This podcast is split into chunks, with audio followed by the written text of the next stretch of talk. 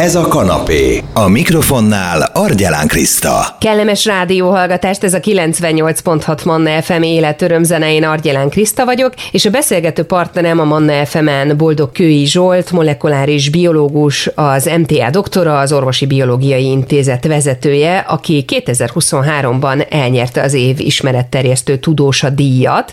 Zsolt, köszönöm szépen, hogy itt van velünk. Mit gondol, hogy miért pont ön kapta ezt az elismerést idén? Hát a tiszteletbeli elnök meg felsorolta ennek az okait. Hát ugye eleinte ilyen általános témákkal foglalkozta, amik kapcsolatban voltak a korábbi karrieremnek a kutatási témáival, genetika, neurobiológia, mikrobiológia, evolúcióbiológia, stb. stb. Utána elkezdtem a úgynevezett alternatív orvoslással kapcsolatban is megnyilvánulni, bizonyítottam, hogy ezek nem működnek, és igazából a, egyfajta átveréstek a részei, és akkor utána volt egy ilyen, úgy mondanám, hogy harmadik fázis a tevékenységemnek, amikor a, megjelent a koronavírus, tehát a járvány idején szintén, mint, mint virológus, mikrobiológus nyilatkoztam nagyon gyakran. Tud egyébként még meglepetést okozni a közönség reakciója egy-egy megnyilvánulása, vagy már mindent látott? Korábban meglepett, főként bizonyos témákra való intenzív reakciók nagyon meglettek. Ami meglepett még az volt, hogy, hogy azok támadtak leginkább, akik, akik átlettek velve. Akik, akiknek az érdekébe igazából fölléptem. Tehát ez egy ilyen meglepetés volt. Most már annyi, hogy mondjam, olyan negatív impulzus ért, hogy, hogy azért nem szoktam így meglepődni. Ugye a díj részeként el is neveztek önről egy kis bolygót, a Mars és a Jupiter pályája között keringő körülbelül két kilométer átmérőjű kisbolygó mostantól a boldogkői nevet viseli. Hogy fogadta ezt az elismerést? Hát én örültem neki, úgy rákérdeztem, hogy lakható-e, hogy esetleg itt a Földön nem jól alakulnak majd a, a dolgok, a klíma, a politika és stb. stb., akkor hogy el tudok-e majd esetleg menni. Hát nem tudom, nem valószínűleg nem lakható. Úgyhogy, tehát örülök nyilván, azért kis bolygóval nem mindenki rendelkezik, még nem tudom, mit teszek vele. Mi kell ahhoz, hogy valaki vállalja a tudományos ismeretterjesztés küldetését?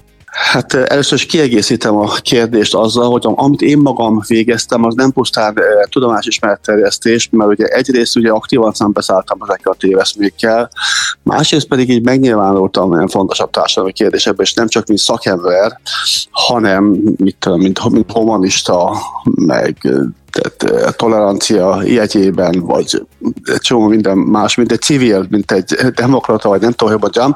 Tehát ez hozzá ehhez.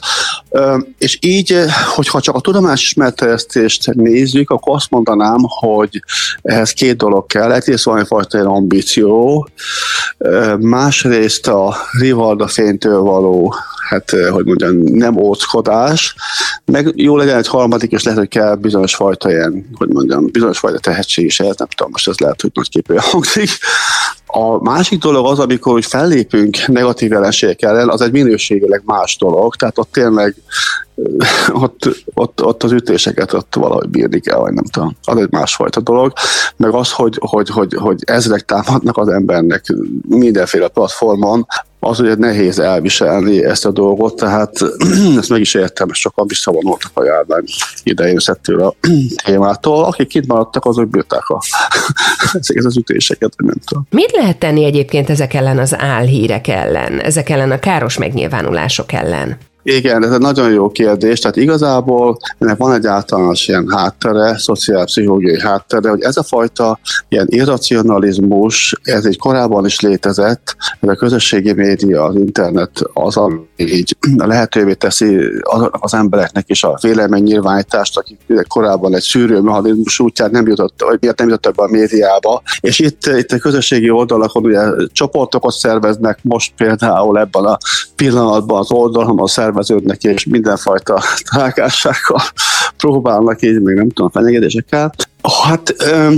hogy mit lehet tenni ezzel ellen, az egy nagyon jó kérdés. Tehát sokan azt gondolják a tudományos ismeretterjesztés során, hogy itt a fő probléma az, hogy az emberek ismerethiányba szenvednek, és hogy szembesítjük őket a tényekkel, racionálisan érvelve, akkor az egy nyerés stratégia. A helyzet az, hogy van ilyen rétegés valóban a társadalomnak, de én, hogy mondjam, tapasztalás szerint, itt nem tudok itt ilyen szociális felméréseket, hiába érvelünk, vagy hiába próbálják elmagyarázni, elmagyarázni, vagy bemutatni, hogy a föld az gömböly, hogy így mondjam. Egyszerűen leperegnek az emberek, hogy ezek, ezek. Tehát, tehát itt gyakorlatilag az iskolarendszerre kellene kezdeni, illetve hogyha van egy nagyon súlyos társadalmi probléma, például a járvány, vagy esetleg ezek a, hogy mondjam, a gyógyászatban történő átverések, akkor, akkor nem hozzájuk kell fordulni, hanem mondjuk a hatóságokhoz, politikához, törvényhozóhoz, a szakmai szervezetekhez, hogy az akaratok ellenére védjék meg őket, vagy mondjuk járvány esetében védjenek meg másokat tőlük. Tehát ez egy érdekes dolog, én ebbe belementem, így és emiatt támadtak sokan. Tehát, tehát ez a fő probléma, hogy az ismeretterjesztésnek óriási korlátai vannak. Tehát az, hogy vannak itt nem lehet. Itt az oktatás kellene alapjában megváltoztatni. Ez nem csak magyar probléma, országonként, régiónként eltérő a súlyossága a problémának, de nem tanítjuk az embereket gondolkodni. Volt egyébként olyan pozitív élménye pont az ilyen jellegű munkássága során, ami miatt úgy érezte, hogy na, mégiscsak érdemes ezt csinálni?